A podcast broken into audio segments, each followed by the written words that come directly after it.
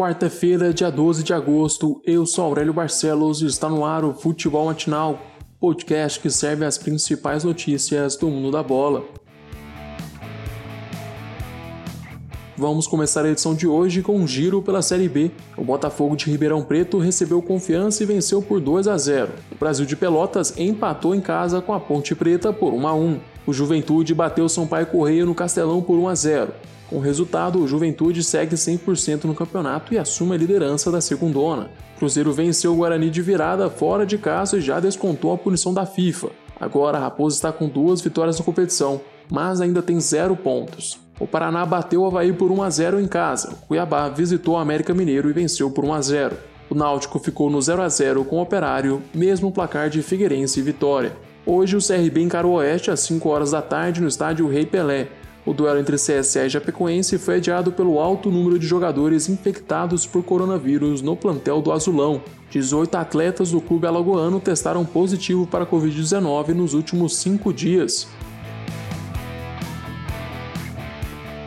E a gente continua falando sobre esse surto de coronavírus no futebol.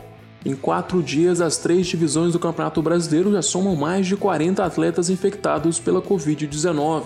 Os registros mais recentes na Série A foram no Corinthians e no Atlético Goianiense. O Timão não vai contar com o zagueiro Gil e o atacante Léo Natel no duelo contra o Atlético Mineiro no Mineirão. Já o Atlético Goianiense ficou sabendo da CBF que quatro jogadores do elenco testaram positivo e não vão poder encarar o Flamengo nesta quarta-feira. O aviso veio tão em cima da hora que esses atletas chegaram a treinar com todo o elenco do time goiano antes do duelo contra o Mengão. Confira os jogos de hoje da Série A. O Bragantino recebe o Botafogo às 7h15 da noite. Atlético e Corinthians duelam no mesmo horário em Belo Horizonte. Ainda às 7h15 da noite, o Goiás vai a Curitiba encarar o Atlético Paranaense. Mais tarde, às 8h30, o Bahia recebe o Coritiba e o Flamengo vai a Goiânia enfrentar o Atlético Goianiense. Às 9h30, o Fluminense joga contra o Palmeiras no Maracanã e o Ceará recebe o Grêmio no Castelão. Robinho, ex-Cruzeiro, assina com o Grêmio. O meia estava livre no mercado após rescindir com o clube mineiro na justiça. O jogador de 32 anos assina com o tricolor gaúcho até o final desta temporada. Robinho realizou apenas uma partida este ano e volta de duas lesões no ligamento do joelho esquerdo. O Grêmio ainda está de olho no mercado e tem negociado com São Paulo uma troca entre o atacante gremista Luciano e o meia Everton. Vamos para as notícias internacionais.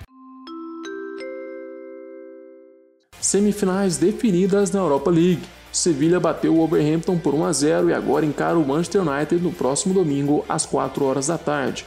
Já o Shakhtar Donetsk atropelou o Basel por 4 a 1 e enfrenta a Inter de Milão na segunda-feira, também às 4 horas da tarde. Pela Champions League, o Paris Saint-Germain de Neymar encara a sensação do campeonato italiano, o Atalanta. Como nós adiantamos ontem, o treinador Thomas Tuchel não deve escalar Mbappé entre os 11 titulares.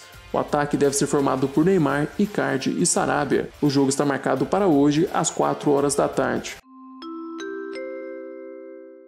Messi compra apartamento em Milão e aumenta rumores de uma possível saída do Barcelona. Segundo a imprensa italiana, o argentino teria comprado uma cobertura em um edifício localizado em frente à sede da Internazionale. Recentemente, os investidores chineses que controlam o clube também já teriam estipulado um salário de 50 milhões de euros por ano algo em torno de 307 milhões de reais para o camisa 10 assinar com o clube italiano.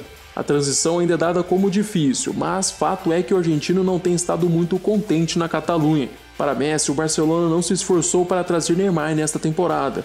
Ele também acredita que o time não está competitivo o suficiente para ganhar uma Champions League. E para apimentar um pouco mais a novela, em junho o argentino paralisou as negociações para renovar o contrato com o Barça, que se encerra na metade do próximo ano.